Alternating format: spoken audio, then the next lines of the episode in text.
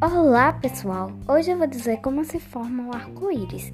Eu sou, Sa eu sou Sara falando. A mitologia grega diria que ele aparece sempre que a deusa Íris deixa um rastro colorido no céu para transmitir aos homens as mensagens de Zeus, o todo-poderoso do Olimpo. A explicação científica é bem menos romântica. O arco-íris surge quando o sol ilumina a umidade suspensa no ar, após uma chuvarada, por exemplo.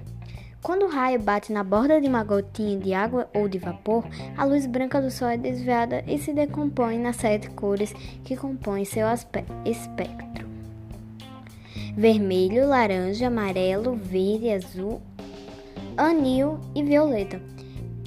É o mesmo efeito do prisma que aprendemos na escola. Cada cor é refletida em um ângulo diferente e muda de direção ao retornar para a atmosfera. A cor vermelha é a que se propaga mais rápido, formando a faixa superior do arco-íris. A violeta, mais lenta, aparece na parte inferior.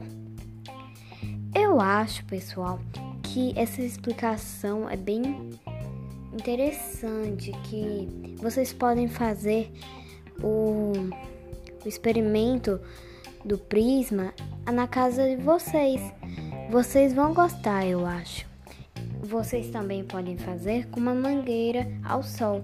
Também ficaria legal.